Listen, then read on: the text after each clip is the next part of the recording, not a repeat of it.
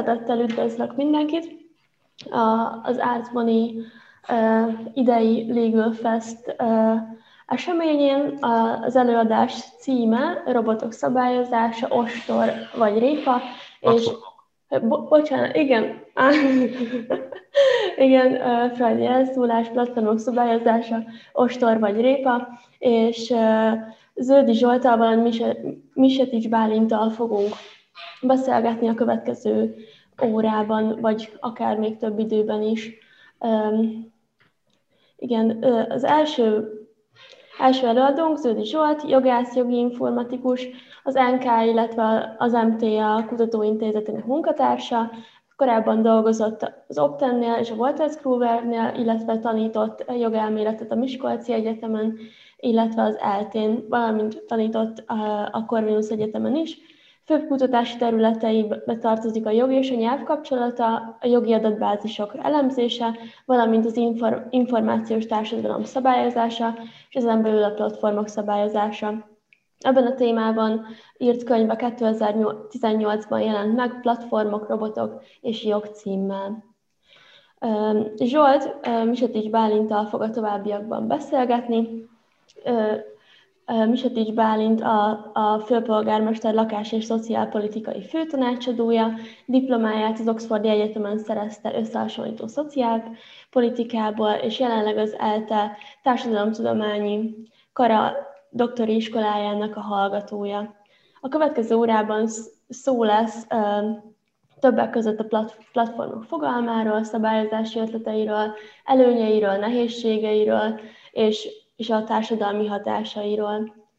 És akkor én nem is uh, szaporítanám tovább a szót. Jaj, bocsánat, még annyit elfelejtettem, hogy uh, hogy héttől lesz a Sikeres Nők a Jogász Szakmában című beszélgetés is. Ennek a linkjét be fogjuk küldeni ide a beszélgetésbe, és aki át szeretne oda kapcsolódni, de ez a beszélgetés nem fogja ezt a panelt érinteni. Úgyhogy én nagyjából ennyit szándékoztam bemutatóként elmondani. Köszönjük szépen az előadóknak, hogy vállalták a beszélgetést, és mindenkinek a, a jelentkezést és a részvételt. Én is köszönöm, akkor átveszem, átveszem a szót. Nagyon örülök, hogy itt lehetek. Én többször voltam már a Legal Festen vendég, illetve ilyen előadó, és egyrészt az Arsbónit imádom, ezt az egész ötletet, és, a, és az ott dolgozó csapatot is nagyon kedvelem, és uh, szerintem ez a Legal Fest is egy nagyon jó formátum, egy nagyon klassz esemény, és borzasztóan sajnálom, hogy nem lehetünk ott személyesen.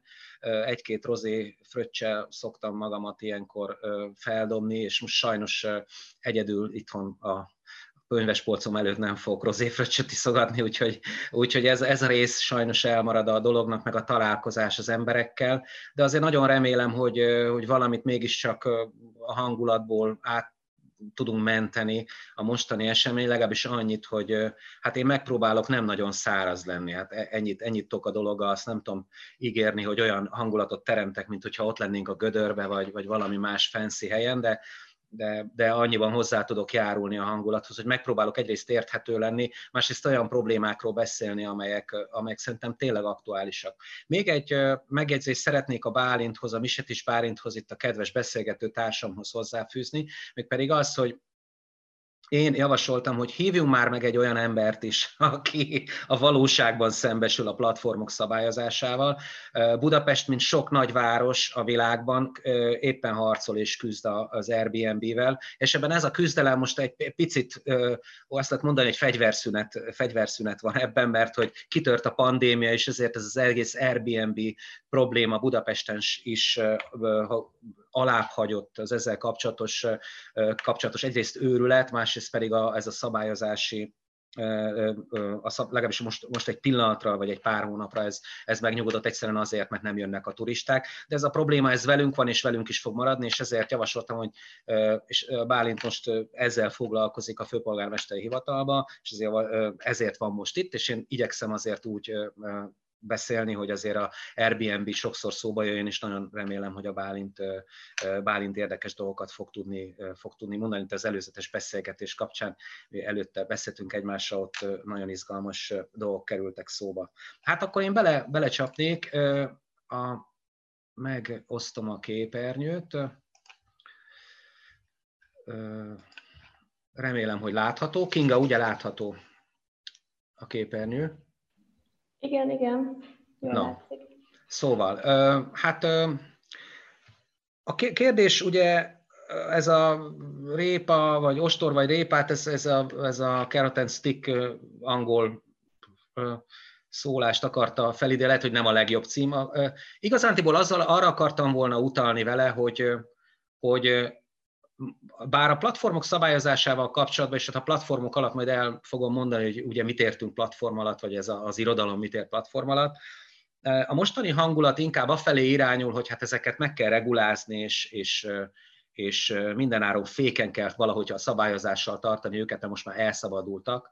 De azért, ha visszagondolunk tíz évvel ezelőttre, amikor még csak éppen kezdett nagyon népszerű lenni a, a közösségi média, amikor megjelentek, még csak éppen, hogy csak megjelentek azok a szállásmegosztó platformok, meg taxi platformok, amiket, amiket most ugye vadul bírságolnak és próbálnak kitiltani, akkor azért jól emlékezhetünk rá, hogy még egy részüket nem is így hívták, hogy, hogy ugye volt, egy, volt ennek egy sokkal pozitívabb elnevezése, és ezt úgy hívták, hogy ugye az volt ez az elnevezés, hogy sharing economy, hogy megosztó gazdaság, és ennek volt valami egészen romantikus, egészen, egészen pozitív csengése, és akkor arról írogattak, arról írogattak a, az emberek, hogy a szakemberek is egyébként, tehát a közgazdászok is arról írogattak, hogy hát ez milyen nagyszerű dolog, mert mert egy csomó területen kiiktatja azokat a kapuőröket, meg, meg közvetítőket, akik ugye csak növelik a költségeit ezeknek a szolgáltatásoknak, illetve felszabadít egy sor olyan erőforrást, amely egyébként nem állna rendelkezésünkre. Tehát a, ugye nagyon gyakran példáloztak ezzel, hogy például a Amerikában hány autó van, ugye, személygépkocsi, és ezek mekkora milyen borzasztóan ö, nagy részét az idejüknek, vagy a, a, a, az időnek ö, passzívan a garázsba töltik, és ezt az erőforrást fel lehet szabadítani, és a taxiszolgáltatásoknak a ö, nyújtására lehet fordítani, és hogy ez egy milyen nagyszerű dolog, Szóval nem volt mindig negatív a megítélése ennek, ugyanakkor nagyon hamar ö, ö, ö, kiderült, a tízes évek közepén nagyjából kiderült az, hogy, hogy van, ennek a dolognak vannak hátulütői is. És nagyon sokan elkezdtek azon gondolkodni, mi az oka annak, hogy tulajdonképpen, ha jó belegondolunk, majd ezt megpróbálom ö, ö, felvillantani, vagy példákkal is alátámasztani, hogy tulajdonképpen semmilyen szabályozás nem működik normálisan a platformokkal kapcsolatban. Most ugye a Google-nak, hogyha biztos akik érdeklődnek ez iránt és bejelentkeztek erre az előadásra, azok talán tudják, hogy most október 20-án adott be a, a, az amerikai igazságügyi minisztérium, a Department of Justice egy keresetet a Google ellen 11 tagállammal egyet, egyetemben, vagy karöltve, Szóval, hogy, hogy miért van az, hogy, és ebben a, ebben a keresetben is nagyon világosan lehet azt látni, hogy küzdenek egyszerűen azzal, hogy vajon versenyjogilag hogyan fogható meg a Google. Egyébként több szerző azt mondja, majd egy, a végén egy picit erről is beszélek, hogy, hogy tulajdonképpen egy lényegtelen ponton próbálják meg fincogtatni a, a Google-t, a lényeget ez a kereset valójában elkerüli. És azért tettem fel itt ezt az idészetet, ezt egyébként Tom Goodwinnak, aki akkor, akkor még a Havas médiánál dolgozott, ma már saját cége van, egy Tom Goodwin nevű tanácsadónak a, a, a szövege, ezt biztos hallottátok már sokat, hogy hát a platformok azok azért nagyon paradox képződmények, nagyon fura képződmények, mert hogy ugye úgy végeznek közvetítést bizonyos piacokon, és egyébként végeznek, nagyon gyakran visznek véghez irdatlan pusztítást, hogy valójában ő nekik maguknak azok a hagyományos iparágban, vagy a hagyományos iparágra jellemző asszettjei, vagyontárgyai és tulajdonképpen kompetenciái sincsenek meg, amelyben tevékenykednek, így a legnagyobb taxitársaságnak nincsen taxia, a legnagyobb médiavállalatnak nincsenek tartalm, nem csinál vagy nem generál tartalmakat, nem kreál tartalmakat, és így tovább, és így tovább. A legnagyobb áruháznak nincsen raktárkészlete, és nincsenek árui, és így tovább. Tehát vajon milyen, és való, valóban a, a problémáknak egy jelentős része nem csak ebből, a platformoknak különböző más problémái is vannak, ami miatt rendszeresen nehéz szabályozni őket, és a hagyomány, jog hagyományos eszközrendszerével nagyon nehéz megfogni őket. De ezen kívül, de, de ez az egyik legfőbb paradoxon, ez, és azt lehet mondani, hogy ez a leglátványosabb, amit ilyen, ilyen szlogenszerűen is, szlogenszerűen is szoktak ismételgetni. Ahogy mondtam, amikor megjelent ez, ez a 2000-es évek közepére tehető, de még 10, egészen 2000 mondjuk 15-ig, addig volt egy nagyon pozitív csengés ennek a, ennek a platform társadalomnak. Ugye itt Parkernek a könyvét, vagy a Parkeréknek a könyvét láthatjuk a platform forradalomról, amelyben egy új gazdaságról vizionálnak, egy új gazdaság, teljesen új gazdasági szisztémáról beszélnek. Ugye ez a indiai nevű, nem, meg se próbálom kiejteni, ez egy elég híres könyv, szintén ez a Sharing Economy címet viseli, és itt van ö, ö, Josef van Dijk, aki egyébként egy hölgy, a Holland Tudományos Akadémia elnöke, ez a ennek az egész platform világnak, vagy platform ökoszisztémának az egyik legnagyobb kutatója. Ő is alapvetően pozitív felhanggal írt még annak idején a 2010-es évek közepén erről az egész világról. Hát itt ugye Ellen Krüger, egy Princeton egyetemen, egyetemen dolgozó professzornak a idézetét vágtam be ide, és ugye itt ez, ez az idézet, ez nagyon jó mutatja, ez egyébként egy, jó, egy sok évvel, egy hét évvel ezelőtti idézet, nagyon jó mutatja azt, hogy milyen pozitív volt a hozzáállás a platformokhoz. Hogy ez olcsó árakat fog eredményezni, a, a egy magasabb felhasználói élményt fog eredményezni, erőforrásokat szabadít fel, és így tovább, és így tovább. És aztán valami elromlott. Ugye itt látjuk a, a, a bizottságnak a, ezt a bizonyos, ugye a bizottság háromszor büntette meg a elmúlt három évben a, Google-t. Ugye ez volt a legkisebb bírság egyébként, ez a másfél milliárd eurós bírság. Ennél csak nagyobbak voltak, ugye volt a legnagyobb az 4,7 milliárd euró volt. Még mindig a Google, ugye itt a, a, a, ez, a, ez a bizonyos majdnem, majdnem 5 milliárd dolláros, 4,75 milliárd eurós bírságról van szó, ugye itt a, szintén a, itt egy másik bírságfajta, ugye ez az előző, első kettő, ez verseny, versenyhatósági vagy versenybírság volt, tehát antitrust monopólium ellenes eljárásban született. Ezek viszont a GDPR-rel kapcsolatosak, ugye a Facebooknak a Federal Trade Commission, tehát az amerikai versenyhatóság által történő megbírságolása, itt egy hír, aztán aztán a Cambridge Analytica-val kapcsolatos, ugye ez a privacy violations, ez szintén ilyen adatvédelmi jellegű bírság, a Facebookkal kapcsolatos bírság, és akkor már ráfordulunk a sharing economy résztvevőire. Az Uber, az, hát azon kívül, hogy az Ubert egy csomó városból egész egyszerűen szimplán kitiltották, mint ahogy Budapestről is, de nem csak Budapestről, rengeteg amerikai városból is kitiltották az Ubert. Azon kívül persze egyébként még mindenféle bírságokkal is sújtották, ugye itt a londoni kitiltásról van szó, és hát az Airbnb-ről is lehet találni híreket a bírságolásról. Tehát valami, valami elromlott, és teljesen egyértelmű, hogy, hogy a, a, ezek a platformok kaptak egy olyan, a, olyan a közbeszédben egy olyan hangsúlyt, ami, ami nagyon nem nevezhető jónak. Mi köti össze a platformokat? Nagyon sokan már egyébként arról is beszélnek, és én is kezdek egyébként erre hajlani, ez lehet, hogy picit ellen, ellen pont szembe megy azzal, ami az előadásomnak a, a témája lehetne. Tehát hogy, tehát, hogy nagyon sokan azt mondják, hogy tulajdonképpen a platform egy, egy, nem is egy értelmes abstrakció. Én mégis azt mondom, hogy azért érdemes így gondolni rájuk, mint platformra, mert bizonyos dolgok azért összekötik ezeket a, ezeket a digitális gazdaságszervező vagy, vagy koordinációs mechanizmusokat. Tulajdonképpen ezeket fel lehet úgy fogni valóban, mint a, aki ismeri a Korna Jánosnak az elméletét, ugye a koordinációs mechanizmusokról, ugye ez több más szerzővel is egybecseng, vagy hát ő se a kisújából szokta ezt. Ennek ugye az a lényege, hogy a gazdaságban is, meg egyébként a társadalmi életben is különböző típusú koordinációs mechanizmusok vannak, és ezek a koordinációs mechanizmusok alapvetően kétféléről szoktak beszélni, de ezen kívül Kornai még a könyvébe felsorol még háromfélét. Ugye az egyik a piac, amely képes koordinálni erőforrásoknak az elosztását, a másik meg a bürokrácia, tehát a bürokratikus koordináció, és hát ő egyébként, a, a, amikor az ő elmélete született, az arról szólt egyébként, hogy a piaci koordináció az mennyivel jobb a gazdaság területén. De ez egy mellékszál. Ami a lényeg, az az, hogy ezek a platformok, ezeket is fel lehet fogni úgy, mint egyfajta koordinációs mechanizmust, ami attól tér el a bürokráciától, meg a piaci koordinációs mechanizmustól, hogy a középpontjában tulajdonképpen az adat és az algoritmus áll. Ugye ez az egyes és a hármas pont. Ugye úgy működnek ezek a platformok, hogy kellő mennyiségű, hát először is ugye az a platform, amelyik nem gyűjt össze kellő mennyiségű felhasználót, az nem is platform. Ugye a platform az attól válik platforma, hogy egy kritikus mennyiségű felhasználót képes összegyűjteni.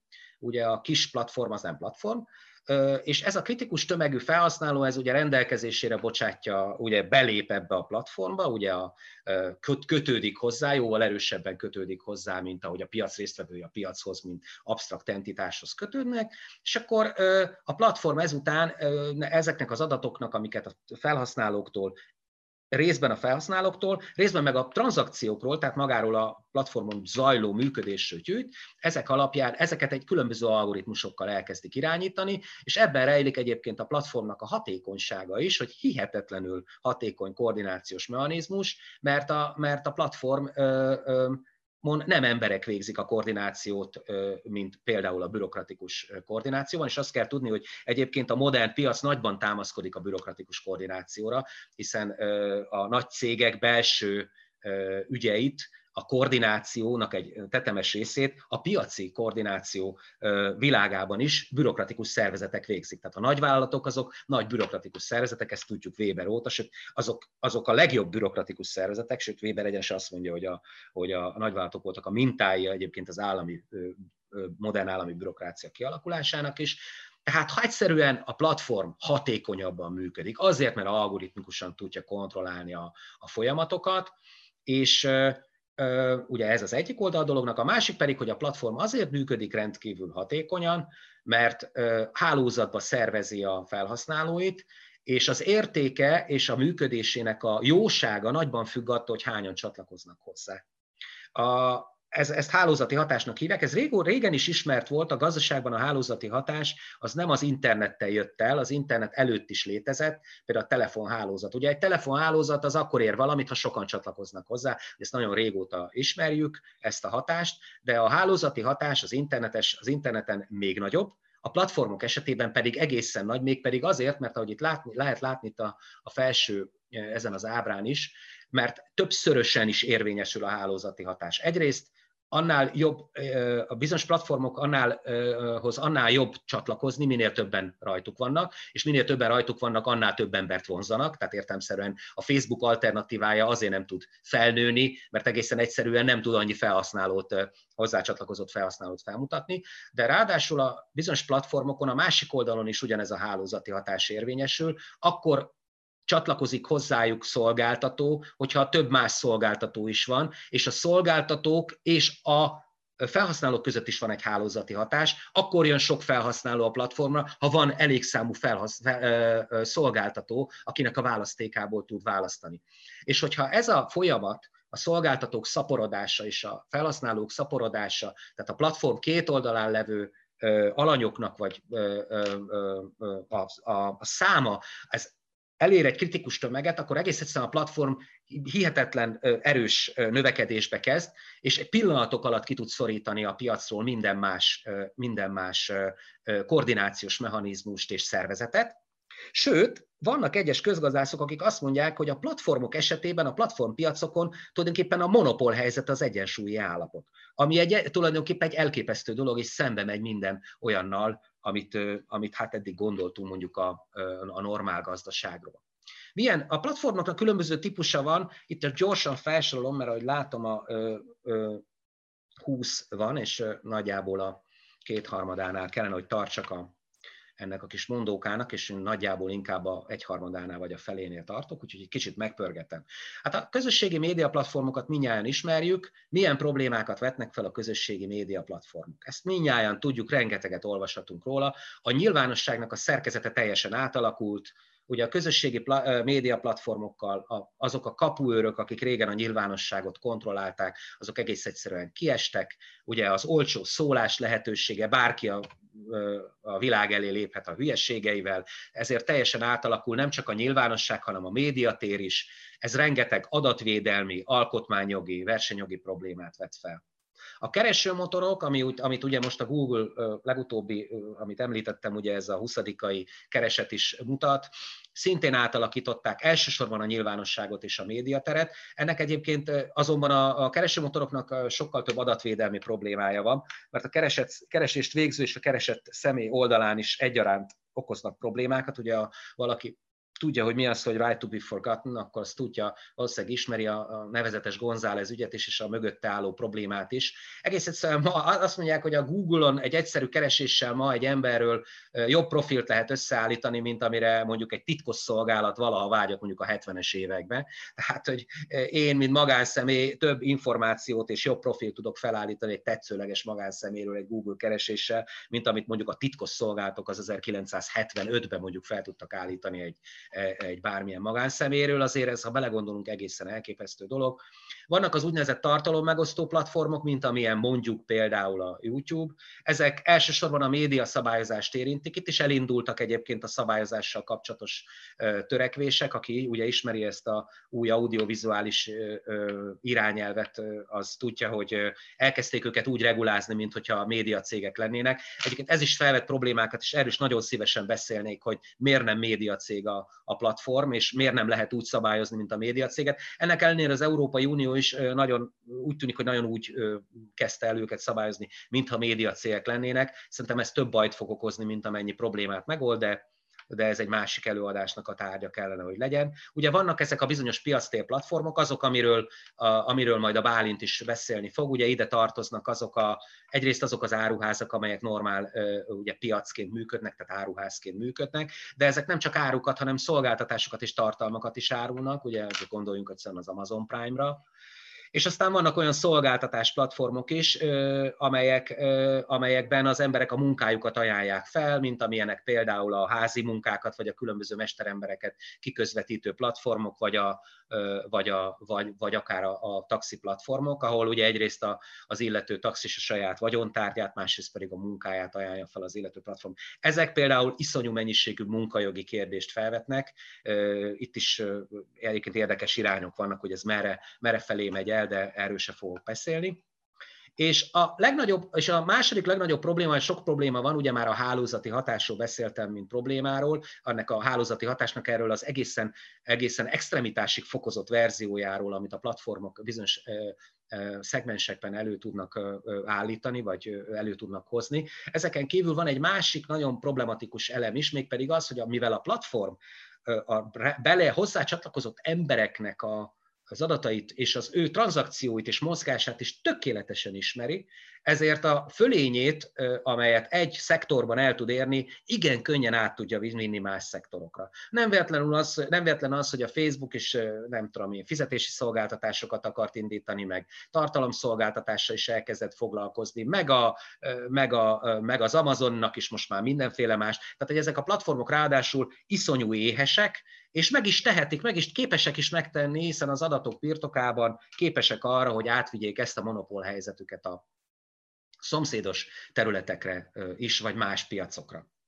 Ugye mi, mi okozza itt a problémát, és hol lehet megragadni a szabályozást. A szabályozás, ugye itt egy egyszerű séma van, van egy eladó, meg van egy vevő, nevezzük így, közte van a platform, a vevő és az eladó között részben pénz áramlik, egy része a platformon keresztül, részben szolgáltatás áramlik, egy része a platformon keresztül, de van a platformok, ahol nem, nem a platformon keresztül zajlik ez a dolog, hanem megkerüli azt. És itt ugye a, egyrészt a platformok okoznak a érintett piacokon, illetve a külső környezetbe externális hatásokat.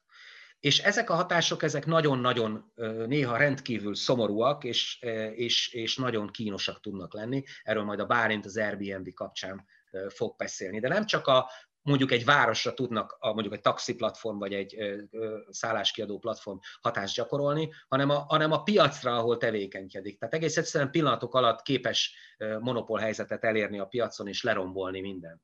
De a platform és a szolgáltatás nyújtó között is van egy viszony, tehát mondjuk a mesterember vagy a taxis, aki a platformmal szerződik, és a platform és a vevő között, tehát a consumer között is van egy viszony, és ugye itt az első, amit említettem, hogy a platform és a környezete között is van viszony.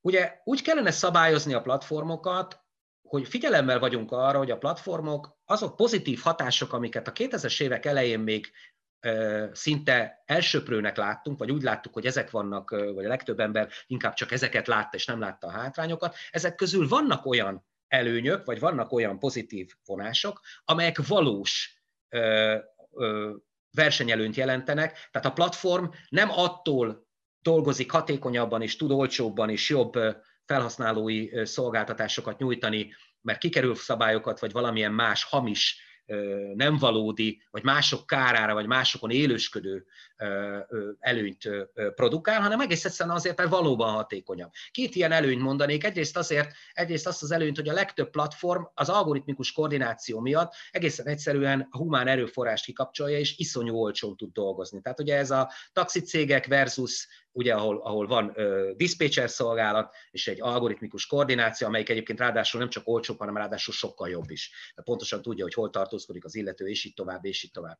Ez egy valós előny. Ezeket az előnyöket, ez, ez az egyik. A másik, ugye, amit szoktak mondani a sharing economy kapcsán, hogy addig alvó, kihasználatlan erőforrásokat tud kihasználni a, a platform. Ez a kettő valós előny. És jó lenne, tulajdonképpen valahogy úgy kéne a dolgokat alakítani, hogy ez a két ez a két előny megmaradhasson, hisz ez a két előny oda vezet, hogy jobb, olcsóbb szolgáltatást tudnak kapni, kapni az emberek, a felhasználók. Van aztán viszont sajnos egy szürke zóna. Ott nem nagyon, nehet, nagyon nem nehéz, nem könnyű eldönteni azt, hogy a platform az tulajdonképpen jó-e vagy rossz, vagy olyan dolgokra támaszkodik, amelyek valós előnyök, vagy pedig inkább csak kihasznál bizonyos dolgokat. Ugye az első, ugye a, az az, hogy a platformoknak bizonyos előírásokat nem kell betartaniuk, amit a normál piaci résztvevőknek be kell. Tehát egész egyszerűen, mit tudom, a legtöbb városban vannak szabályok arra vonatkozóan, hogy a taxikat, taxikra milyen előírások vonatkoznak, Uberezni meg lehet bármilyen taxival, bármilyen, és ezeknek az előírásoknak a be nem tartása. Ugye ezek egy része olyan, hogy nem is biztos, hogy jó, hogy vannak, tehát ezek a, a, ilyen felesleges bürokratikus előírások is lehetnek, de az a nagy részük például a taxiszcénában olyan, ami, ami, ami, nem, ami, ami, ami jó, hogy van. És ugyanez igaz mondjuk például a rövid távú szálláskiadások esetére is. Tehát az, hogy elmegyek valahova, és ott biztonságban érezhetem magamat, mert nem fog rám gyulladni a lakás, az ez egy jó előírás, és azt gondolom, hogy ez egy, ez egy nem felesleges bürokratikus előírás.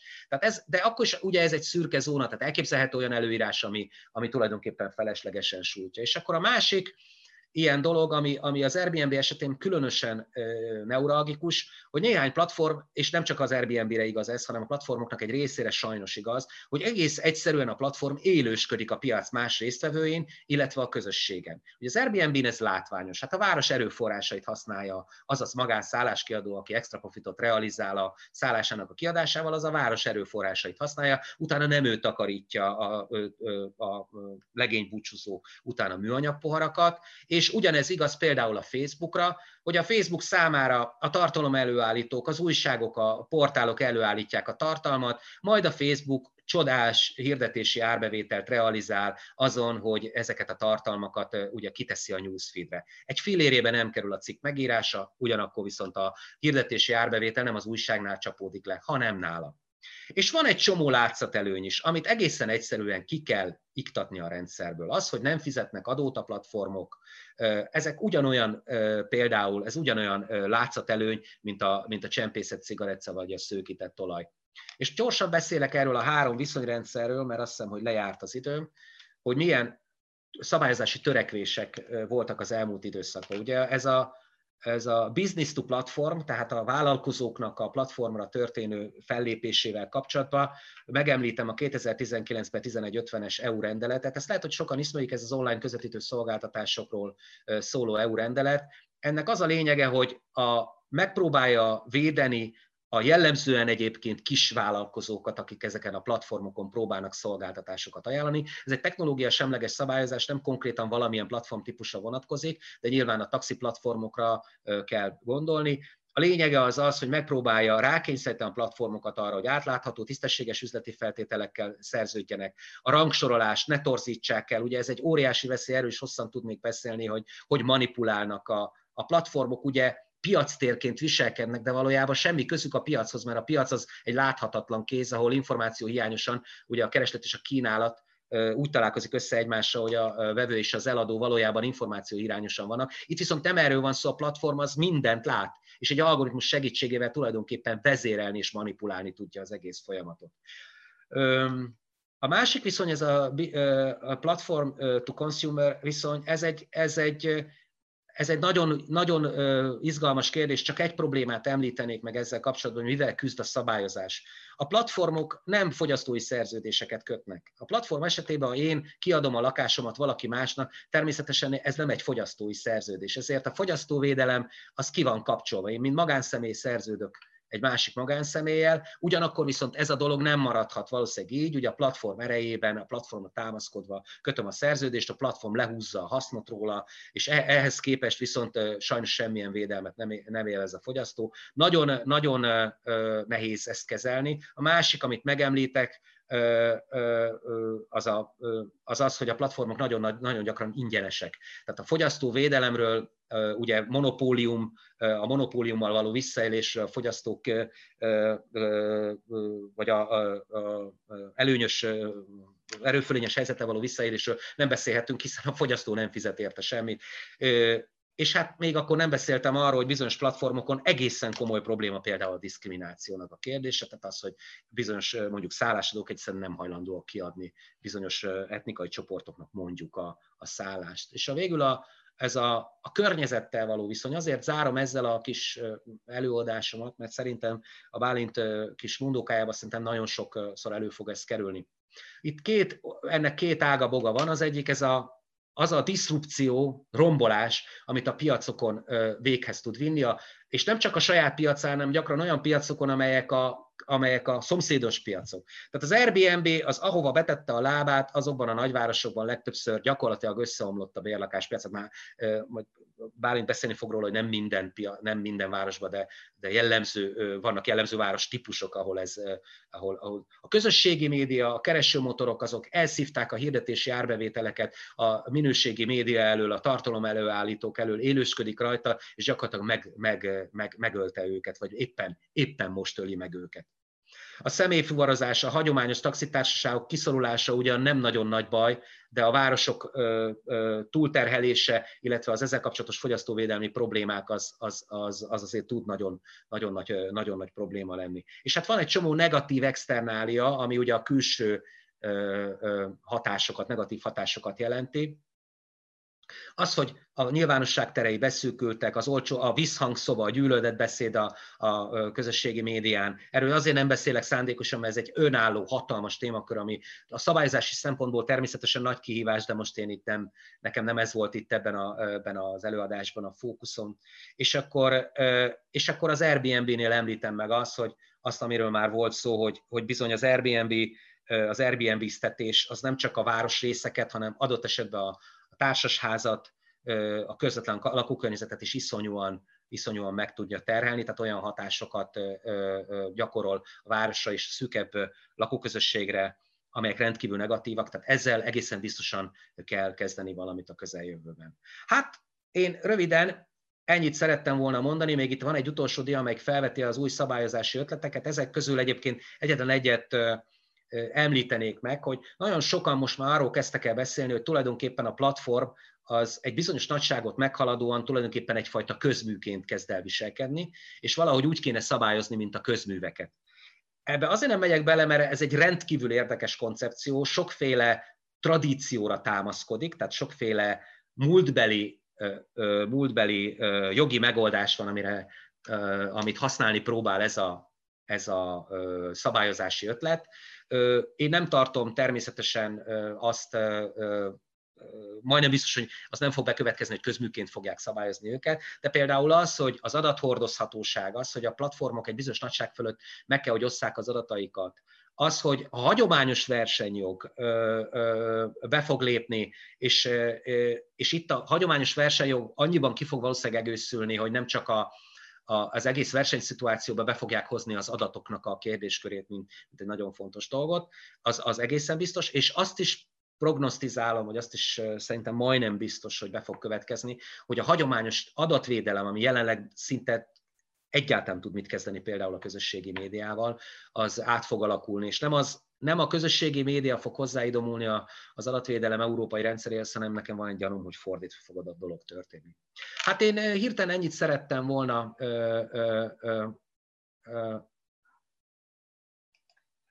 elmondani. Ahogy látom, bezáródott az ablak, ahogy tovább tekertem az előadásomon, és én nagyon szívesen fogadok minden kérdést, akár a chatfalon, nem tudom, a Kinga majd el fogja mondani, hogy hogy lehet esetleg kérdéseket feltenni, és most visszaadnám akkor a szót neki. Bocsánat, akkor csak egy fél mondatba szúrásra, hogy a, alul látjátok a Q&A szekciót, ott tudtok kérdéseket feltenni, és ezt én fogom látni, és én fogom közvetíteni az előadók felé. Lehet most is írni, vagy az előadás végén, bármikor, és akkor én közvetítem.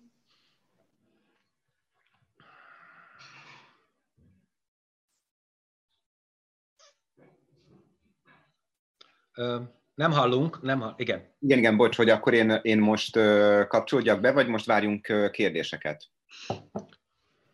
Nem, nem, nyugodtan kapcsolatban, és akkor a végén majd jöhetek a kérdések. Jó, egy pillanat. Megosztom akkor a képet. Most pedig én lépek ki akkor, vagy nyújtolom le magam.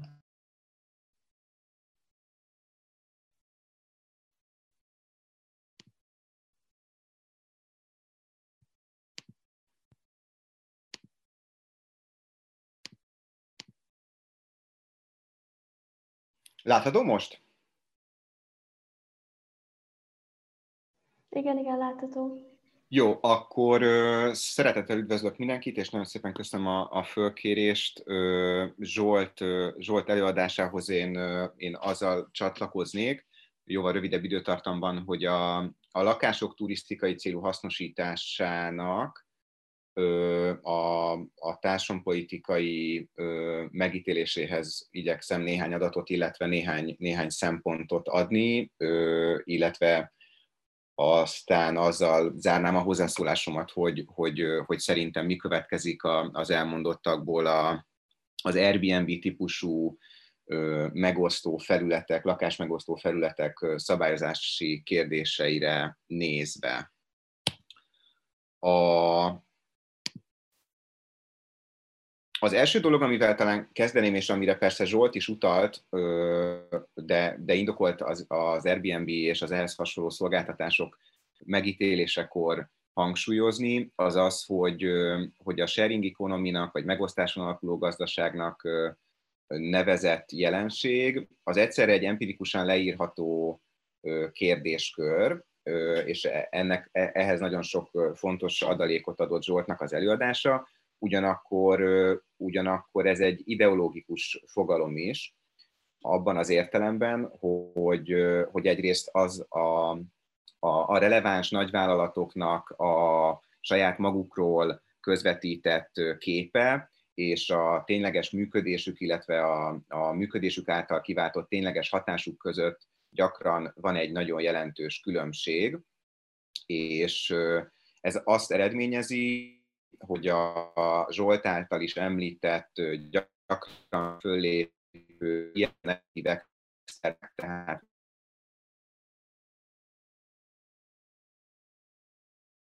vagy, vagy nem, illetve nem megfelelő mértékben, vagy csak később kerülnek közpolitikai szinten lereagálásra, tehát például a, a szabályozás módosításával megválaszolásra. Ez, ez különösen igaz az Airbnb esetében, ami alapvetően a nem, nem használt, tehát kihasználatlan lakásrészek átmeneti hasznosításáról szólt volna, és, és, és ezt, a, ezt a kezdeti hőskorszakot egyébként még, még PR szempontból továbbra is használja a vállalat, ami viszont nagyon kevéssé illik arra, arra, ahogyan a, akár az európai, akár az észak-amerikai nagyvárosokban az Airbnb és az ahhoz hasonló platformok ténylegesen működnek, amint azt a későbbiekben néhány adattal igyekszem érzékeltetni. A, a, amit elsősorban tehát mérlegelnünk kell, hogy milyen közgazdasági összefüggésekbe ágyazódik az Airbnb és az ahhoz hasonló platformoknak a tényleges működése. Itt a, itt a gentrifikáció szociológiájának az egyik kulcsfogalmát indokolt behozni, ami a rent gap, ami mondjuk lakbérrésként fordítható magyarra, és ami azt a különbséget írja le, ami egy lakás alapértelmezetnek vett, vagy jelenlegi hasznosítási formájával elérhető haszon vagy nyereség, és egy újonnan létrejövő hasznosítási forma között létrejövő nyereség. Tehát a kettő közötti különbség az a rés, ami arra ösztönzi a lakástulajdonosokat, illetve a, a lakástulajdonosok egy részét, hogy tehát hasznosítási formát váltsanak, mert azáltal magasabb bevételre, magasabb nyerességre tehetnek szert. Ez a a lakásoknak a hosszú távú bérleményként való hasznosítása, vagy másrészt turisztikai célú hasznosítása között, hogy mekkora, mekkora tehát ez a, ez a különbség, a nyerességben mutatkozó különbség. Ugye ez egy empirikus kérdés, ugyanakkor vannak olyan szabályozási és egyéb adottságai Magyarországnak és ezen belül Budapestnek, amelyek alapján megalapozottan vélelmezhető, hogy, hogy a két hasznosítási forma közötti különbség Magyarországon, illetve ezen belül Budapesten jelentősebb, mint máshol, mondjuk Európa más nagyvárosaiban. Ugye az egy klasszikus probléma, egy vitatott kérdés persze, hogy a Zsolt is említette, hogy, a, hogy az Airbnb típusú platformoknak a, a jövedelmezősége azok jövedelmezőség az mennyiben, mennyiben a hagyományos szállodai formába szemben jelentkező versenyelőnyből származik, illetve hogy ez a versenyelőny ez mennyiben jogos és mennyiben, mennyiben vitatható, vagy, vagy valójában keréssé igazolható. De a mi szempontunkból nem is ez a kulcskérdés, hanem az, hogy amivel versenyez a lakások turisztikai célú hasznosítása, az a hosszú távú bérbeadás, és a hosszú távú bérbeadásnak olyan a szabályozási, illetve adózási környezete, ami nem kedvez ennek a hasznosítási formának. Ide tartozik az is, hogy a, a, ahogyan azt későbbiekben még hangsúlyozni fogom, hogy a lakáspolitika Magyarországon évtizedes táblatban alapvetően a lakástulajdon szerzést támogatja, a legtöbb lakáscélú kiadás tehát erre megy, elsősorban az új lakásépítésre, másodszorban a, a lakásvásárlásra, de mindenképp a lakás tulajdon támogatására, és, és az Airbnb keresztül megvalósuló hasznosítás során a, az, az ebben érdekeltek részben a lakáscélú közkiadásoknak tehát a lakhatás előmozdítására szolgáló lakástámogatásoknak a más funkció, más típusú hasznosítás által elért tőkésítését hát foglalja magába. De ezek ugye az első kettő, már mint az, hogy a hosszú távú bérbeadással versenyez a lakások turisztikai célú hasznosítása, és az, hogy van egy vitatható versenyelőnye a hagyományos szállodaiparral szemben. Ezek tulajdonképpen általános problémák. A magyarországi lakáspolitika az, az ebben a tekintetben viszont egyáltalán nem tekinthető tipikusnak európai vagy észak-amerikai összehasonlításban. És van azonban egy olyan további ö, probléma, ami, ami különösen fontos az externáliák ö, föltárásával kapcsolatban, ami pedig az, hogy ezek a platformok, az Airbnb leginkább az esetünkben, két hagyományosan egyébként, és tehát a, az előbb említett technológiai vagy informatikai innováció nélkül két különálló, egymással nem, vagy csak alig érintkező piacot egyesítenek. A, az egyik a hagyományos lakáspiac, a második pedig a, pedig a turisztikai célral hasznosított ingatlanoknak a piaca és ezt ráadásul oly módon teszik, legalábbis Budapest esetében, ami leginkább a külföldi turizmusra épül. Ugye ez, ez, ez megint csak nem magától értetődő, az Egyesült Államokban például az Airbnb ö, fogyasztóinak a, a legnagyobb része belföldi turista, Budapesten a túlnyomó többségük külföldi, és olyan országokból ö, érkeznek, amelyekben a jövedelem színvonal jóval magasabb a budapestinél. Ez pedig ugye azt eredményezi, hogy, hogy nagyobb lesz az a különbség, amit, amit a lakás lakásként, illetve a lakás szállodaként, kvázi szállodaként való hasznosításával elérhető nyereség között jelentkezik. Minél nagyobb a befogadó városnak, és másrésztről pedig a, a turistákat kibocsátó országoknak a, a jövedelem színvonalak közötti különbség, potenciálisan annál nagyobb a különbség a két hasznosítási formával elérhető nyereség között is, ami a gentrifikációnak egy, egy specifikusan nemzetközi változatát, alakváltozatát eredményezi, amelynek során az alacsony és közepes jövedelmű budapestiek immáron nem csak egymással, meg a náluk magasabb jövedelmű budapestiekkel, hanem olyan gazdagabb országok középosztályaival versenyeznek a, a, az ingatlan vagyonhoz való hozzáférésért, a, amelyekkel szemben hát nemzetközi politikai gazdaságtani okokból alárendelt szerepben vannak. Tehát ezek azok a dinamikák, amelyek, amelyek mozgatják azt, hogy, hogy az Airbnb típusú szolgáltatás terjedésével párhuzamosan a magánbéleti szektor kínálata szűkül, tehát ö, oda nem kerülnek be olyan lakások, amelyek egyébként bekerülnének, illetve kikerülnek onnan olyan lakások, amelyek korábban ott voltak, ott lehetnének, mert a, mint másul is egyébként Budapesten is a, a, az Airbnb vagy hasonló platformokon hasznosított ingatlanok több mint 90%-a teljes lakás, tehát az, a, az az elgondolás, hogy itt lakás részeket egy-egy kanapét osztanak meg az emberek, amelyek egyébként kihasználatlan volnának, ennek, ennek tulajdonképpen nincs köze a valósághoz, itt 90% feletti arányban teljes lakásokról van szó. Tehát szűkül a kínálat, ez evidensen a lakbérek növekedéséhez járul hozzá. Ez egy közvetlen és egy közvetett kiszorító hatást is jelent. A, a közvetlen az az, amit sokkal nehezebben mérni, az alatt azt értjük, amikor valaki például azért mondja föl a bérlőjének a, a béleti szerződését, hogy aztán később turisztikai célra tudja hasznosítani a lakását. Budapesten erre lényegében nincsen adat, de azokban az országokban, ahol a magánbéleti szektor kevésbé informális, és ezért sokkal jobbak az adatok, tehát bővebbek és jobb minőségűek, ott egyébként ez az összefüggés is kimutatható. Tehát például Los Angelesben volt olyan kutatás, ami az Airbnb terjedése és a, az ilyen típusú kilakoltatásoknak a gyakorisága között mutatott ki pozitív összefüggést.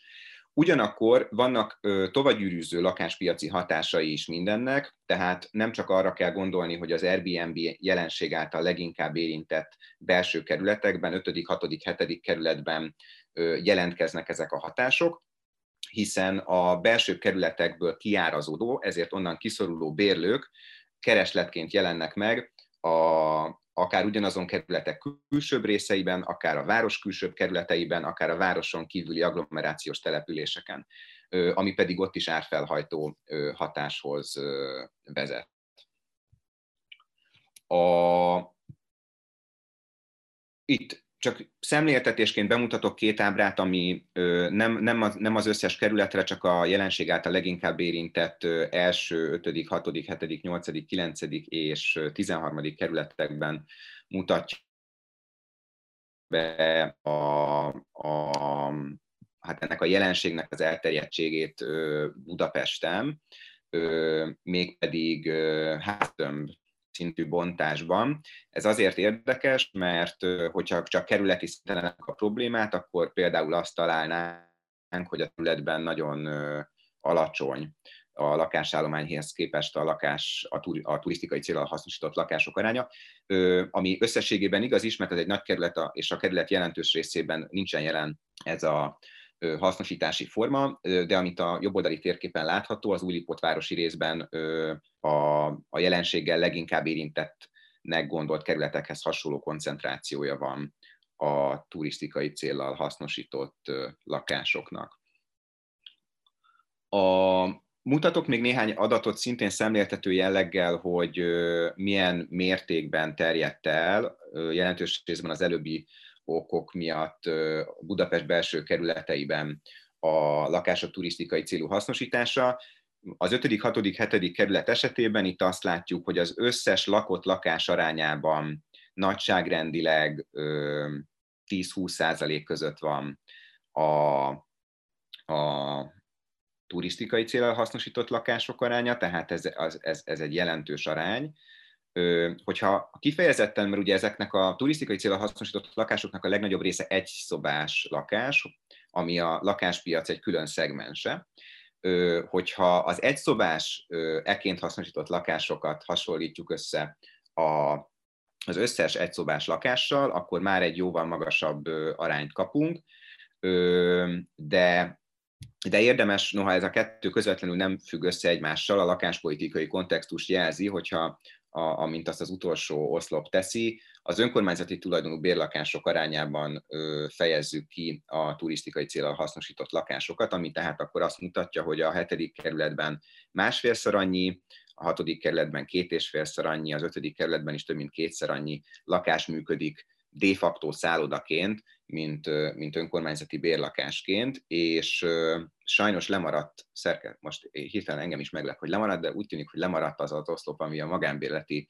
szektorhoz a magánbérleményként hasznosított lakások, tehát hagyományos magánbérleményként hasznosított lakások arányában fejezi ki, az ilyen 50% körüli egyébként ezekben a kerületekben. Tehát mindenképp jelentősnek tulajdonítható, vagy, vagy, vagy ítélhető.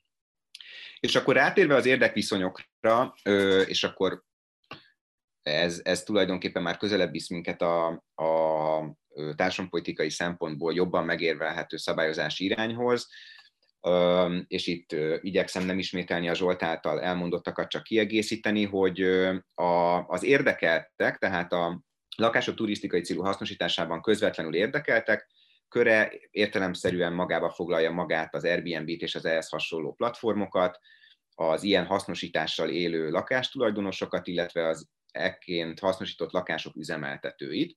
Ők a közvetlen érdekeltek, és a közvetlen ellenérdekeltek pedig a lakásvagyon nélküli budapestiek, akik, akik tekintettel arra, hogy nincsen lakásuk, ezért alapvetően bérlőként tudnak megjelenni a Budapesten csak bérlőként tudnak lakni, vagy nem tudnak Budapesten lakni. És ők a közvetlen, közvetlen érdekeltek, ugyanakkor, vagy, és ellenérdekeltek, de vannak, vannak persze közvetett hatások is, amelyek a lakások turisztikai célú hasznosítása esetében magukba foglalják a turizmusban jelentkező pozitív externáliákat, pozitív munkerőpiaci externáliákat is egyébként, hiszen az ezáltal is idevonzott turisták majd fogyasztanak ebben az üzletben, meg abban az étteremben, és ott a, ez a, az ott foglalkoztatottaknak a, hát részben a foglalkoztatási kilátásait, részben pedig a bérszínvonalát is emelhetik.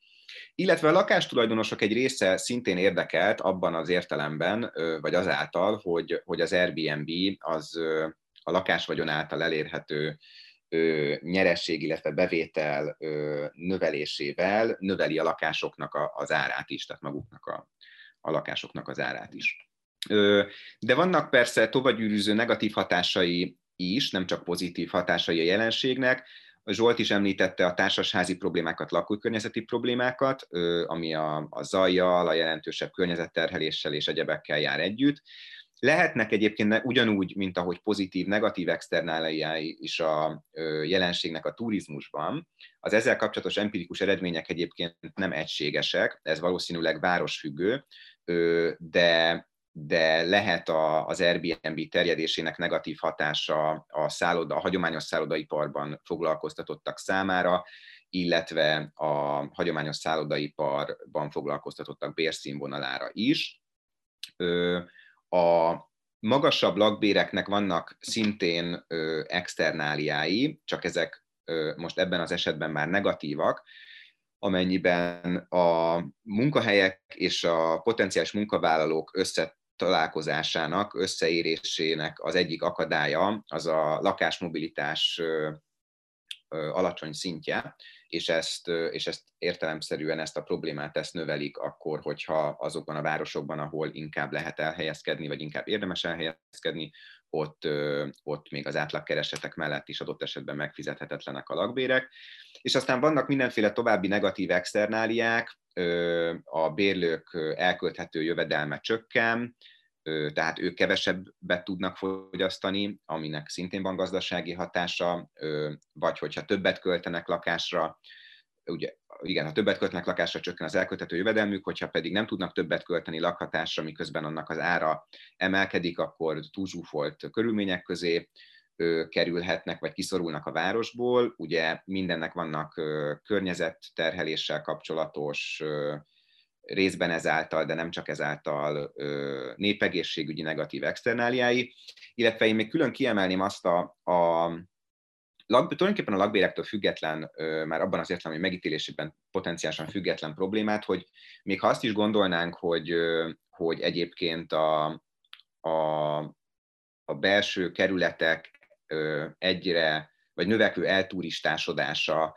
lakhatási problémát nem okoz, akkor is fölmerülne egyébként, hogy, hogy szeretnénk-e. Tehát, hogy az-e az optimális, ha egy város belső város részében egyre kevésbé laknak a városlakók, és az egyre inkább más városokban lakó emberek kikapcsolódásának a díszletévé válik. Tehát még hogyha azt is gondolnánk, hogy egyébként senki nem bánja, hogyha a hetedik kerületből kiszorul Rákos keresztúra, és ott megfizet egy lakást, és teljesen jó, örül neki, vagy kiszorul Rákoshegyre, és akkor kertesházba költözik annak körül, hogy akkor is egyébként szeretnénk-e, hogy az 5., 6., 7. kerület, az első kerület része, és így tovább tulajdonképpen megszűnjön a szónak a hagyományos értelmében város lenni, és, egy, és a turizmusnak egy, egy ízletévé váljon.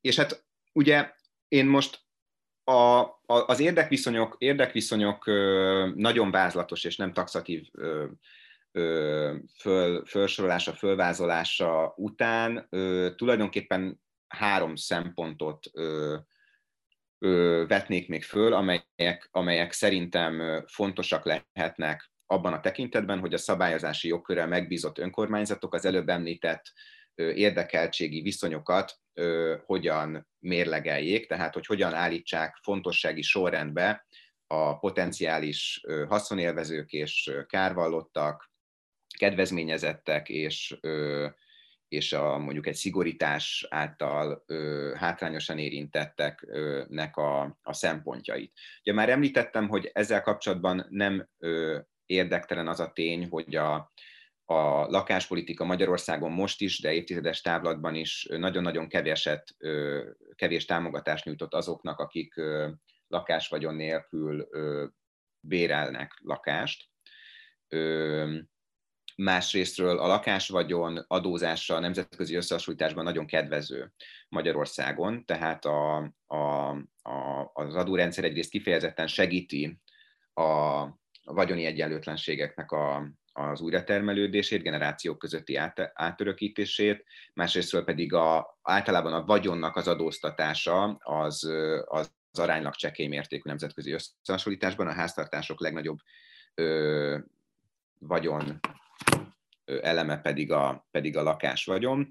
És, és hát végezetül azt is érdemes mérlegelni, hogy a, hogy a lakásárak és a lakbérek milyen mértékben növekedtek az elmúlt időszakban, és ugye a lakásárak Budapesten mondjuk 18 és 19, vagy 19 és 20 között 105, a világ 150 legnagyobb, vagy 150 nagyvárosak közül az előbb, az első évben Magyarország vagy Budapesten emelkedtek a legnagyobb mértékben, és a következő évben pedig talán a második vagy harmadik legnagyobb mértékben. Tehát egy nagyon jelentős lakásár növekedés volt, ami ugye a lakásvagyonnal már bírók esetében egy vagyonnövekedés, a bérlők vagy potenciális bérlők esetében pedig a lakhatási kiadásaiknak a, a növekedését jelenti és a lakbérek is nagyon jelentős mértékben növekedtek. Itt erről szintén nem állnak rendelkezésre igazán megbízható pontos adatok egyelőre, legalábbis ebben az időtávban, de a tendenciát ettől függetlenül jelzi, hogyha megnézik, megnézitek, hogy mennyire más ütemben növekedtek a budapesti meghirdetett lakbérek, a 11-es szinthez képest 11 és 18 között, mint, a, mint az átlagos nettó jövedelem, ami tehát azt eredményezte, hogy a budapestiek egyre szélesebb, és mostanra nagyon széles rétegei számára jelent, jelentős gondot a, a lakbéreknek a, a megfizetése. És, és hát ebből a szempontból, vagy ezekre a szempontokra tekintettel is gondolom én azt, hogy, hogy érdemes a, azzal a szabályozási jogkörrel élni, amit a, amit a parlament a helyi önkormányzatok számára nemrégiben idén-nyáron biztosított, ami azt jelenti, hogy meghatározhatják, hogy egy lakást egy évben hány napra lehet magánszálláshelyként vagy egyéb szálláshelyként működtetni. Nem muszáj ilyen szabályozást alkotni egy önkormányzatnak, ebben az esetben 365 napig lehet, de egyébként 1 és 365 között bármilyen számot mondhatnak. Ez ö, egyébként a, a nemzetközi szabályozási eszköztárnak egy, ö, egy fontos eleme, ez a típusú kvantitatív korlátozás, nem az egyedüli eleme, de egy fontos, fontos és gyakran alkalmazott eleme, ami alkalmas lehet arra, hogy, hogy az előbbiekben említett ösztönzési, illetve közgazdasági összefüggéseket módosítsa, és esetleg megfordítsa aként, hogy, hogy a lakástulajdonosokat anyagilag is érdekelté tegye a lakások hosszú távú bérleményként való hasznosításában. És tehát mindezekből én azt gondolom, és ebben a tekintetben a főpolgármesterrel azonos az álláspontunk, hogy a kívánatos szabályozás, amit Budapesten a kerületi önkormányzatok alkothatnak meg, csak az év kisebbik részében és kiegészítő jelleggel tegye lehetővé a lakások turisztikai célú hasznosítását. Én ezen belül a 60 napot egy, egy, egy elfogadható számnak gondolom, de az, hogy tehát lehetne érvelni a 30 és a 90 mellett is, itt a, talán az irány az ami, az, ami fontos ebben a tekintetben, és végezetül még azt emelném ki, hogy a, csak azért, azért is, mert ez alkalmanként elveszik az erről szóló közbeszédben, hogy egyébként ez a fölhatalmazás, ez lehetővé teszi azt, hogy, hogy az önkormányzat különbséget tegyen a között, ha például a tulajdonos által lakott lakás egy részét a tulajdonos kikívánja adni rövid távra, tehát ez a klasszikus sharing economy ideológia szerinti hasznosítási forma. Itt, itt nyugodtan lehet megengedőbb szabályozást alkalmazni, hiszen sokkal kisebbek a negatív externáliák, aztán egy másik külön eset, amit a nemzetközi gyakorlat gyakran megkülönböztet, az a, az a magánszemély adja ki egy lakásnak az egészét, tehát nem egy cég 20 lakást, de nem is egy magánszemély ötöt, hanem egy, egy magánszemély egy lakást az év egy részében, és végezetül van minden egyéb eset, ami a, az inkább nagyipari típusú lakásszálloda, lakászállodai szegmensre jellemző, tehát a szabályozás lehetővé te, vagy, szabály, vagy a fölhatalmazás lehetővé teszi, hogy a szabályozás ezt a hármat, vagy akár még ennél is több típust megkülönböztessen, és valószínűleg ezzel is indokolt élni, amennyiben nagyon eltérő mértékben jelentkeznek, vagy jelentkezhetnek potenciálisan a, a különböző típusok esetében a, a kockázatok, a pozitív hatások, a negatív hatások, a pozitív és negatív továbbgyűrűző hatások, és, és így tovább.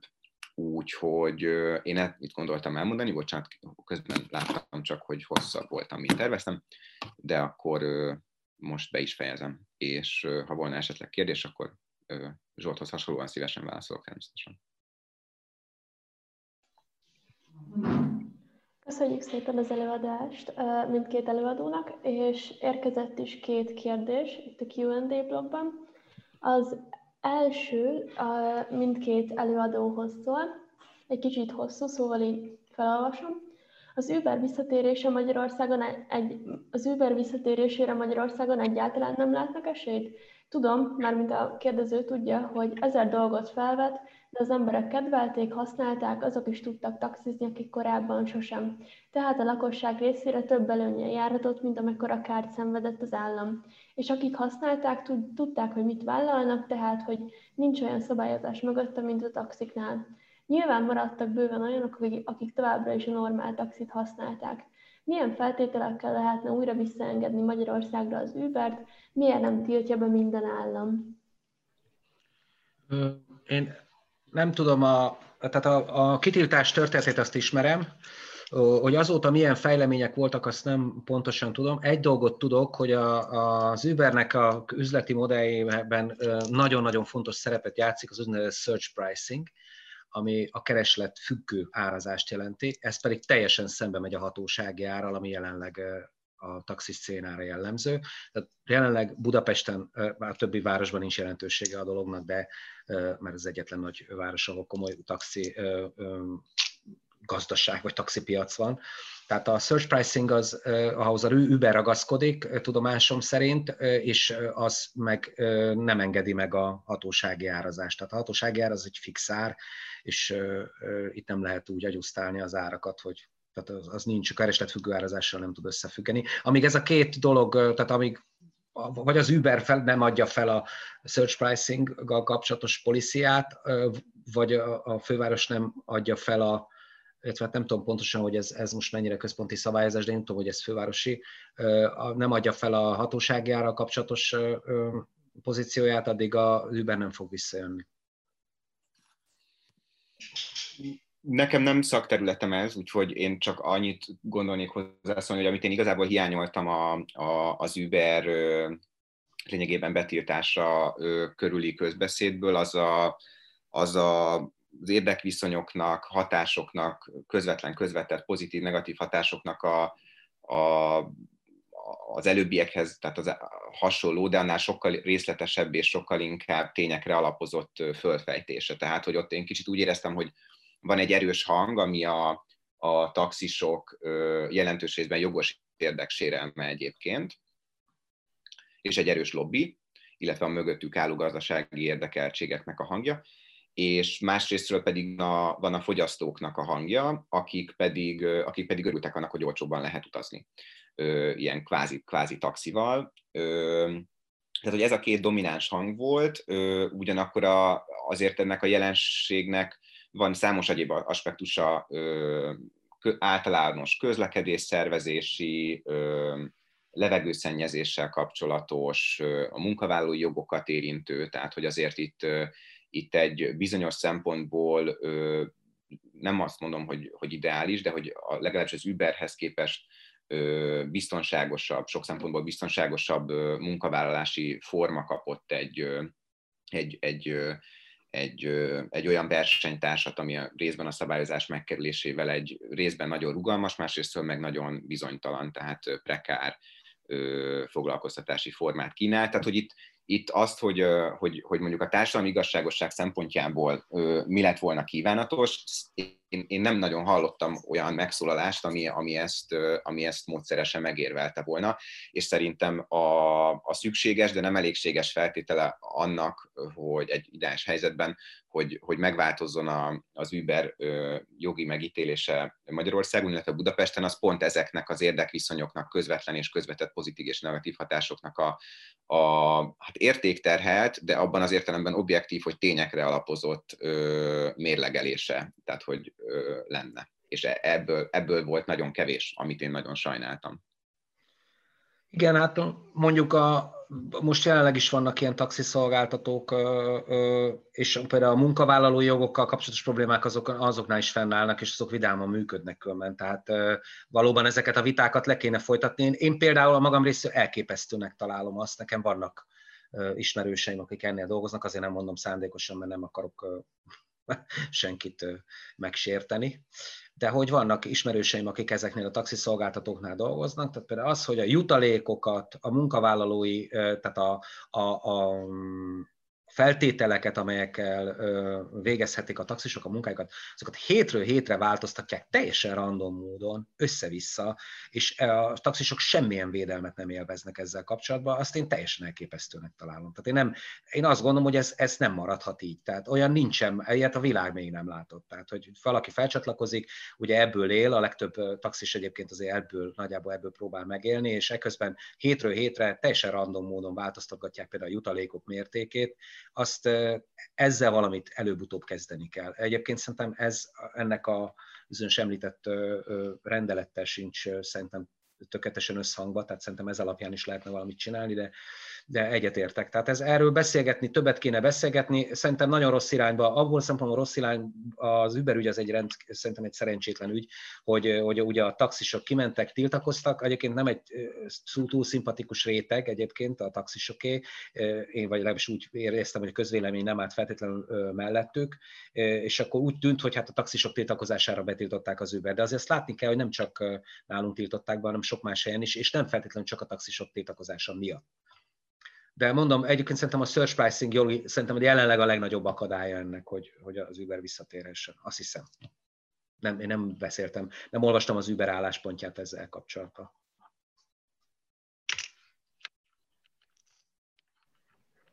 Rendben, köszönjük szépen a válaszokat, és a második hallgatósági kérdés pedig Zsolthoz szól. A kérdés így szól. Zsolt szerint várható-e, hogy a platformok üzemeltetői a hozzánk hasonló kis gazdaságokban megerősítik helyszíni jelenlétüket? Ö, igen. Tehát a, a platformoknak az arra hajtanak, hogy minél több felhasználójuk legyen. Ha elfogynak a nagy országokba a felhasználók, akkor a kikor kis országokba próbálnak minél több felhasználót szerezni. Ugye itt az, e, ez egy tiszta economy of scale ügy, tehát ez a hálózati hatások csak akkor érvényesülnek, és annál erősebben érvényesülnek, minél több felhasználó van. Felhasználót, ha egy idő után nem lehet a nagy piacokon szerezni, akkor a kis piacokon kell. Tehát ez általában igaz. Nyilván a kérdés, ez egy összetett probléma, mert, mint mondtam, a platform nem bizt, még abban se vagyok százszerkig biztos most már, hogy ez egy értelmes abstrakció, tehát lehet, hogy ez egy az az abstrakciós szint, amivel már nem is biztos, hogy érdemes bármit is kezdeni, de én még mindig beleragadtam ebbe a múlt fia vagyok, úgyhogy én még beleragadtam ebbe a platform narratívába, mindegy.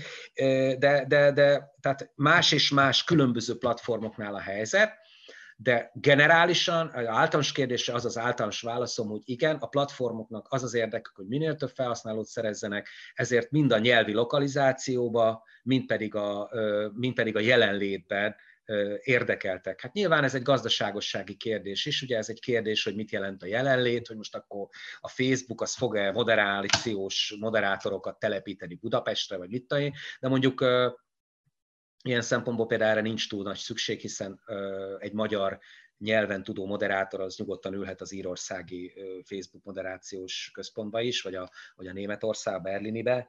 Nem tudom egyébként, hogy hol ülnek a magyar moderátorok, de a válaszom, az általános kérdés, az általános válaszom az, hogy igen. Szerintem én azt várom, hogy ez a jelenlét fokozódni fog.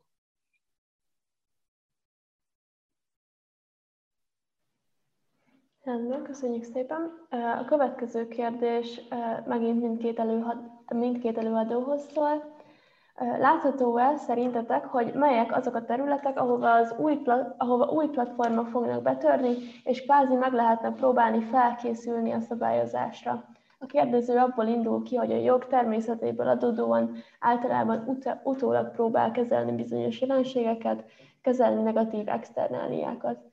Továbbá példaként a házhoz szállítást hozza fel, ami egy új olyan terület, ahol egyre nagyobb, nagyobb szerepet kapnak a platformok. És mit gondoltok erről?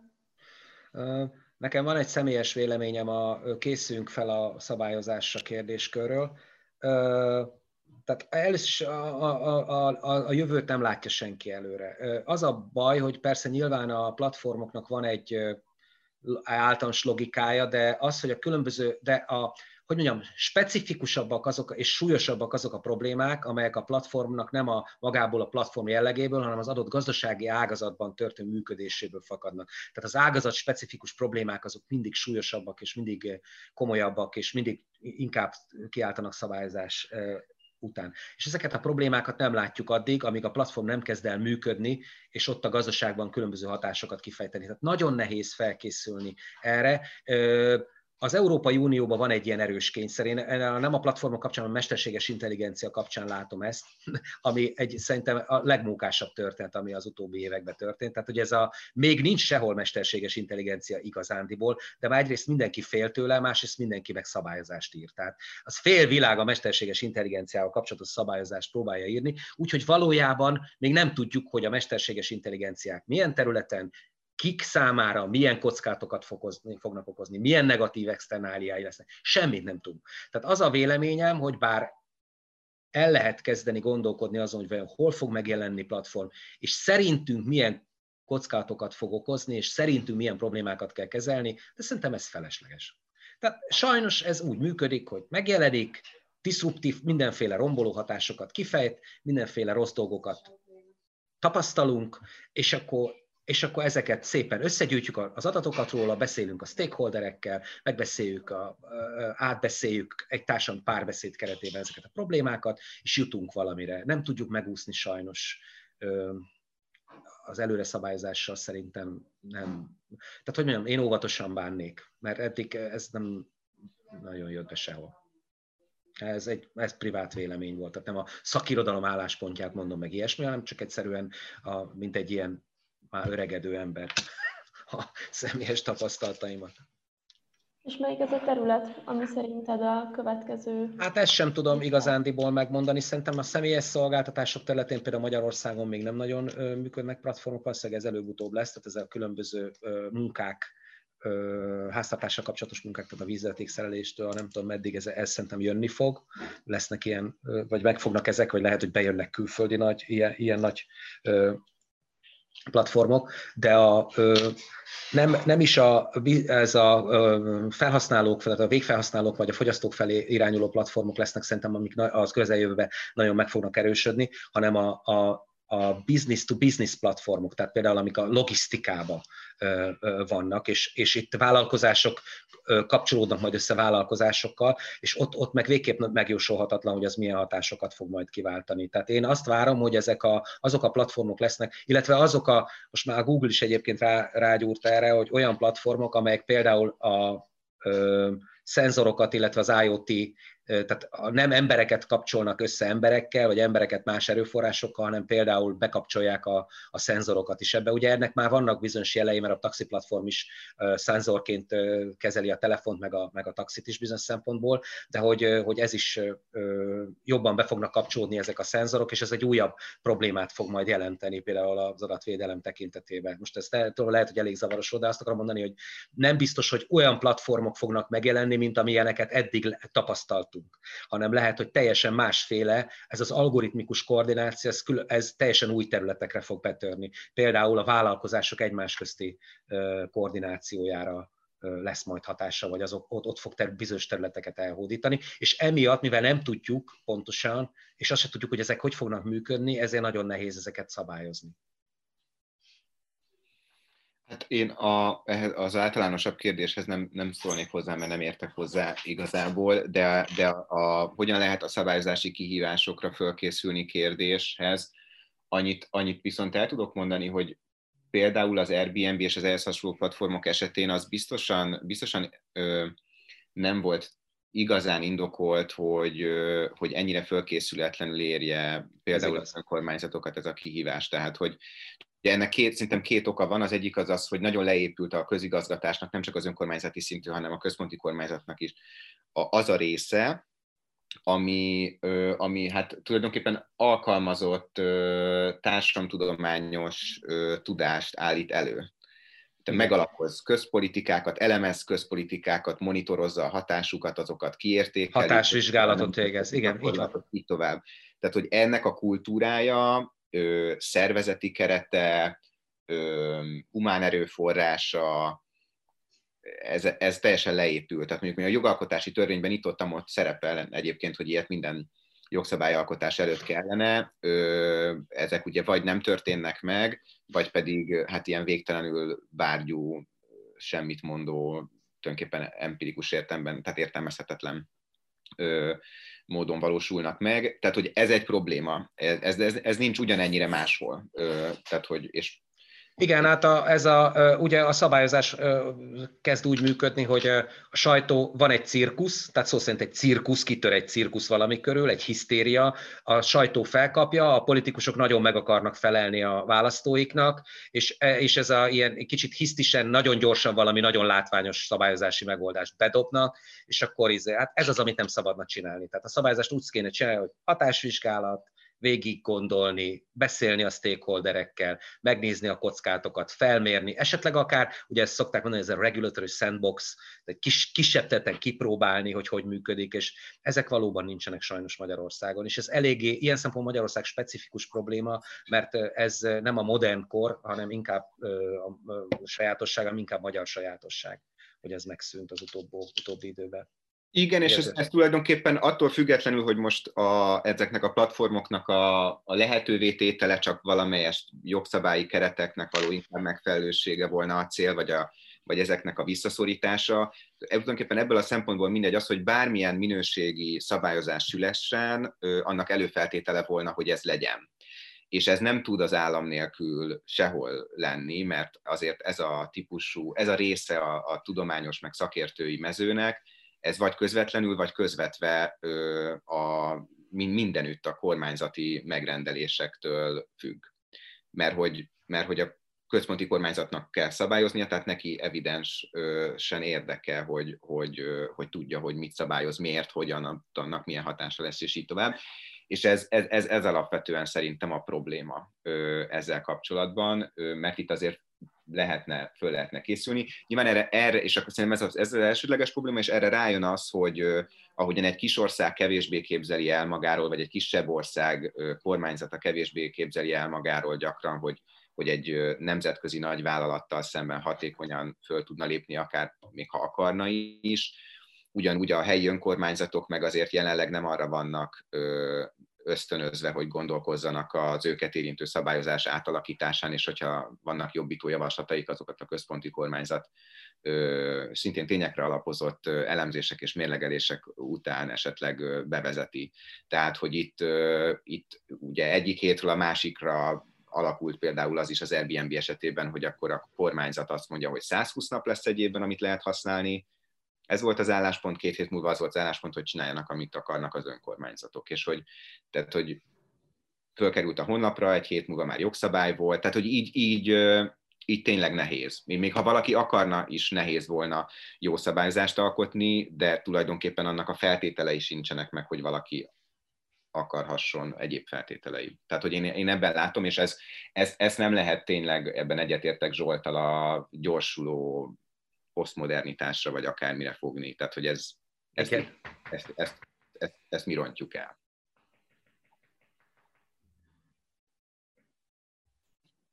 Jött egy újabb kérdés. Úgy szól, hogy Bálinthoz szól a kérdés. A járványhelyzet miatti drasztikus keresletcsökkenés inkább kedvez, vagy nem az Airbnb szabályozásának? Az újrainduló turizmus idején a tulajdonosok jobban fognak ragaszkodni az Airbnb bevételeihez, vagy beletörődnek abba, hogy a régi világ már nem hozható vissza. Mi a véleményed erről? Az, hogy, az, hogy a, a járványügyi helyzet, illetve annak a turizmusra gyakorolt hatása, és akkor ezen belül a lakások turisztikai célú hasznosítására gyakorolt hatása, milyen? Szerintem három szempont merült föl. Az egyik az az, hogy az önkormány, helyi önkormányzatok, tehát a kerületi önkormányzatok Budapesten az elmúlt hónapokban biztosan többet foglalkoztak volna ennek a szabályozásnak az átgondolásával, megalkotásával, hogyha közben nem kell egy világjárványjal kapcsolatos válságkezelést is menedzselniük. Tehát ez mondjuk legalábbis késlelteti, ha összességében nem is hátráltatja a szabályozást. A másik, hogy a, ennek a pontos mértéke vitatható, de az nem, hogy, hogy a járvány miatt beszűkülő nemzetközi turizmus hatására a korábban turisztikai célral hasznosított lakások egy része megjelent a magánbéleti szektorban, egy nem jelentéktelen része megjelent a magánbéleti szektorban, akár középtávú, akár hosszabb távú bérbeadás céljából, és ez nem csak ennek, de ennek is volt a lakbéreket mérséklő hatása, és ez pedig segíti azt, hogy, hogy szülessen szabályozás, tehát a jelenlegihez képest korlátozó szabályozás, mert tulajdonképpen empirikusan demonstrálta, és és átérhetővé tette azt az egyéb iránt absztrakt közgazdasági összefüggést, hogyha valamiből több van, akkor annak csökken az ára. Tehát én azt gondolom, hogy ez sokak számára meggyőzőbbé tette azt az érvet, hogy azért az, hogy lakásokat szállodaként üzemeltetünk, annak hatása van a lakbérekre, mert most tulajdonképpen a fordítottja történt kisebb mértékben és rövid idő alatt, mint ami egyébként az Airbnb felfutása miatt. Tehát ez, ez segítheti, és én azt igen, és a, a harmadik az tulajdonképpen ennek, ennek egy változata, hogy, hogy, hogy, hogy azért itt lehet azon szintén vitatkozni, és ez egy empirikus kérdés, magyar adatok erre szerintem igazán jók nincsenek, hogy, hogy mekkora átfedés van a hagyományos szállodaipar ügyfélköre és a, az Airbnb típusú szállodaipar ügyfélköre között.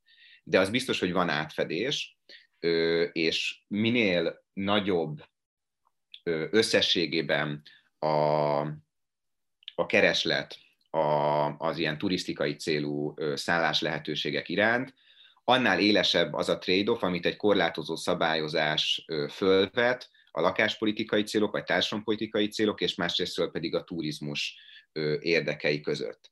És a, én, én ennek nem vagyok szakértője, de amit olvastam a, a koronavírus járvány nemzetközi ö, irodalmában arról, hogy ez milyen hosszabb távú hatásokkal járhat a, ö, a, a turizmusra, különösen a nemzetközi turizmusra, és hogy mennyire hosszú idő telhet el, még ha van is vakcina, akkor is, és így tovább, addig, ameddig visszaáll a korábbi szintre, a járvány előtti szintre a, a nemzetközi turizmus ö, ügyfélfogalma. Ebből azért az következik, hogy ez a, ez a trade-off, tehát ennek az élessége csökken, és emiatt mondjuk egy ilyen jóléti közgazdaságtani szempontból inkább előnyös lehet egy az Airbnb típusú lakáshasznosítást korlátozó szabályozás. Mert hogy nem lehet majd, sokkal kevésbé lehet majd azt mondani, hogy de akkor kevesebb turista lesz, vagy nincs elég férőhely a hagyományos szállodákban, mert ugye egyelőre nagyjából minden üres, és ezért, ezért úgy lehet előmozdítani egy célt, hogy közben valószínűleg kevésbé hátráltatunk más kívánatos társadalmi célokat.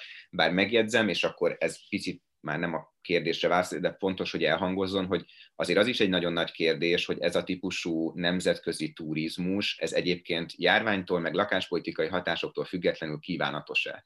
Igen. Tehát az üvegházhatású gázok, gázkibocsátásnak egy nagyon jelentős része ebből fakad, hogy hogy utazgatunk olcsó repülővel rövid távra, és ez kellemes ezt csinálni, csak közben meg, ha esetleg emiatt 50 év múlva összeomlik az ökoszisztéma, meg a, ennek nyomán a civilizáció, akkor meg lehet, hogy nem éri meg az a párizsi hosszú hétvége. Meg ugye most már azért azt látjuk, hogy bizonyos helyeken, mondjuk nyilván ez extrém, de a Galapagos szigeteken, vagy nem tudom, ott egyszerűen díjat szednek, vagy, vagy korlátozzák a számot is, aki beléphet oda, és, és elég komoly összeget is kell fizetni. És én, nem, én, én nem tartom kizártnak, sőt elég valószínűnek látom, hogy egy idő után nem csak ez a, ez a helyi turisztikai adó, vagy nem tudom, a legtöbb városban van, hanem sokkal komolyabb korlátozások és sokkal komolyabb fizetési kötelezettségek lesznek. Tehát egyszerűen az utazást azt fogja majd megállítani, hogy, hogy a városok rá fognak arra döbbenni, hogy élhetetlenné válik, válik a város, hogyha, hogyha korlátlanul hagyják a turizmust burjánozni. Tehát szerintem én, én, én, én, én, én ezt várom, nem vagyok, vagy nem akarok jóslásokval bocsátkozni, de szerintem ez, ez elég hamar be fog következni, hogy ezek a városok, a, a, a népszerű turisztikai célpontok valamilyen módon egyszerűen meg fogják drágítani a belépést, vagy korlátozni fogják a belépést. Ez szerintem jönni fog. A járványtól függetlenül.